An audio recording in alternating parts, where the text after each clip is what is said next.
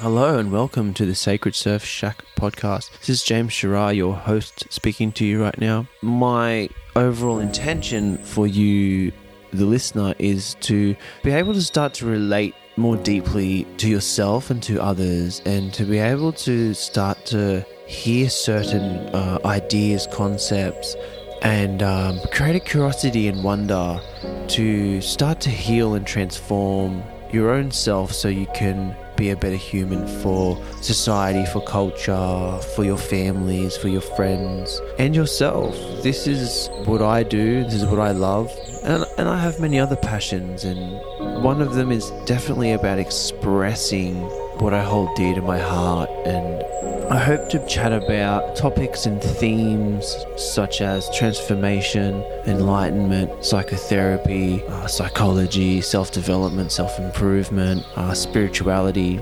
relationships, parenting basically, all things life. This, I hope, is going to turn into something quite beautiful, and I hope to get on many guests to have real discussions, real open and honest discussions about some things that may not be spoken about, to just give the listeners perspective and a shift of that so that they can deepen into themselves. So, this is the podcast in a nutshell, and I look forward to sharing episodes with you. So, have a listen and enjoy yourself.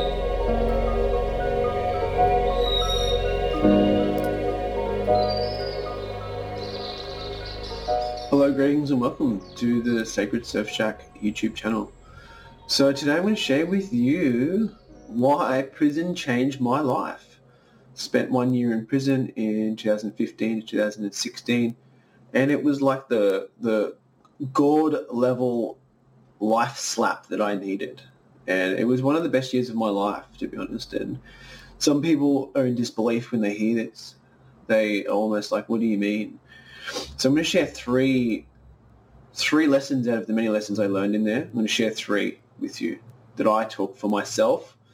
Um, and number one was you don't need anything to be happy or to be content. You just need yourself. And happiness comes from within and content contentment comes from within. So before I went to prison, I was addicted to surfing, porn, sex, drugs, alcohol, food, um, nature, freedom, the, gym, you name it, all the different desires and, you know, pleasures of life. And then when I got thrown into prison, unexpectedly, uh, even though I could sense it was coming, all of it got taken away. You know, the one that really affected me was technology. Didn't have technology, didn't have a phone, didn't have a computer, didn't have video games, none of that.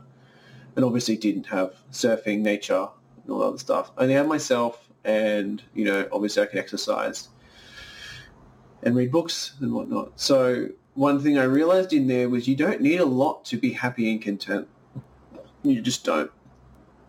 And I really do believe that, you know, life and culture and society throws so much pleasurable things at us that we get really caught up in it all that we actually stop ourselves from experiencing true joy true happiness and true contentment because we have all these different distractions that take us away from us, take us away from ourselves. So that's the that's one lesson that I learned in in another lesson that I learned in there was the importance of, of movement and your breath and how interconnected they are to the present moment and also, you know, peace, joy and harmony if we sit there and get fat and lazy and become sloth and shallow breathe, we become disconnected to life and we become disconnected in general to others as well. And it's unhealthy.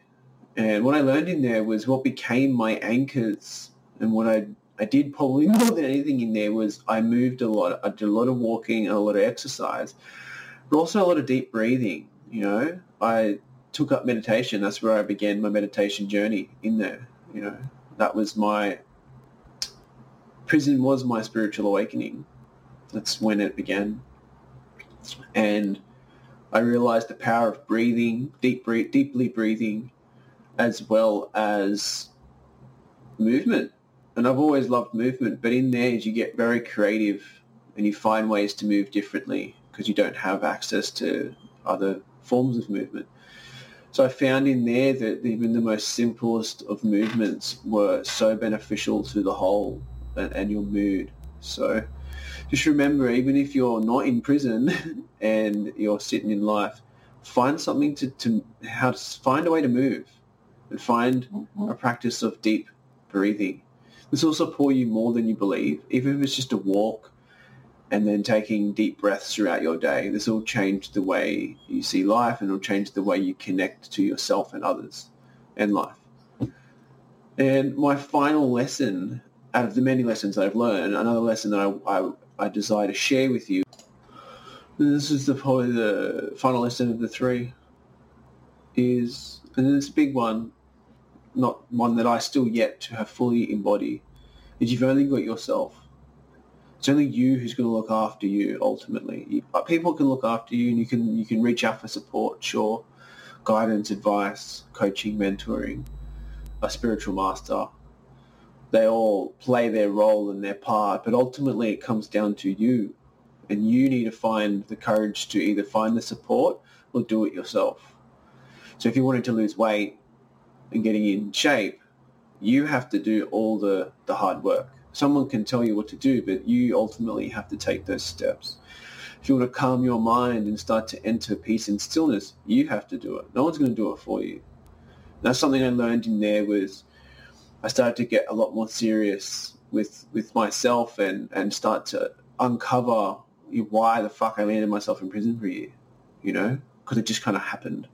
Obviously, there was things that happened, but it was quite unexpected with you know how I thought it was going to play out. But it really stopped me, and I started to really inquire and become curious with what patterns led me to this experience. And that's a big lesson, you know, pattern recognition, dissolving limiting beliefs, what narratives led to the unfoldment of, of myself landing in prison. So this relates to anyone. You know, what narratives are running the show for you? What limiting beliefs are limiting your experience of life? As ultimately we come here to master ourselves and we come here to learn about ourselves. Otherwise you wouldn't be here on planet Earth. If you weren't meant to be here and learn something, and to master something and to overcome something, you would not be here. And it's in our weaknesses that we see where we have growth to achieve and it's these places where we can strive to overcome and turn them into strengths. So they're the three lessons that I have shared with you is you don't need anything to be happy and content. You just need yourself and it all comes from within. And number two, creating a movement and breath practice, however that looks, just create it. it. Doesn't have to be super, super strict and serious. Just connecting with your breath every day, deeply breathing and having some sort of movement practice will really help with your nervous system and stress and overall well-being. And the third one is you've only got yourself ultimately to achieve your goals. We can always reach out for support. We can always get the help we need, but ultimately you have to take all those actions upon yourself. No one's going to do it for you. So stop waiting for someone to do it for you. So thank you again. I hope this lands for you and I hope it supports your journey. Love.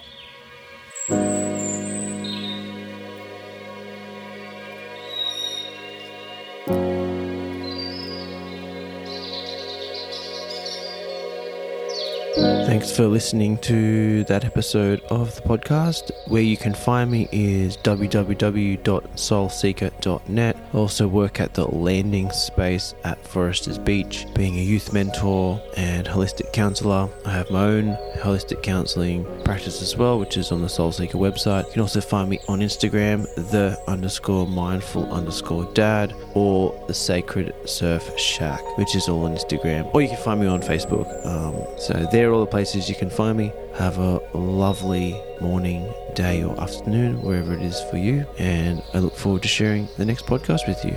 Bye.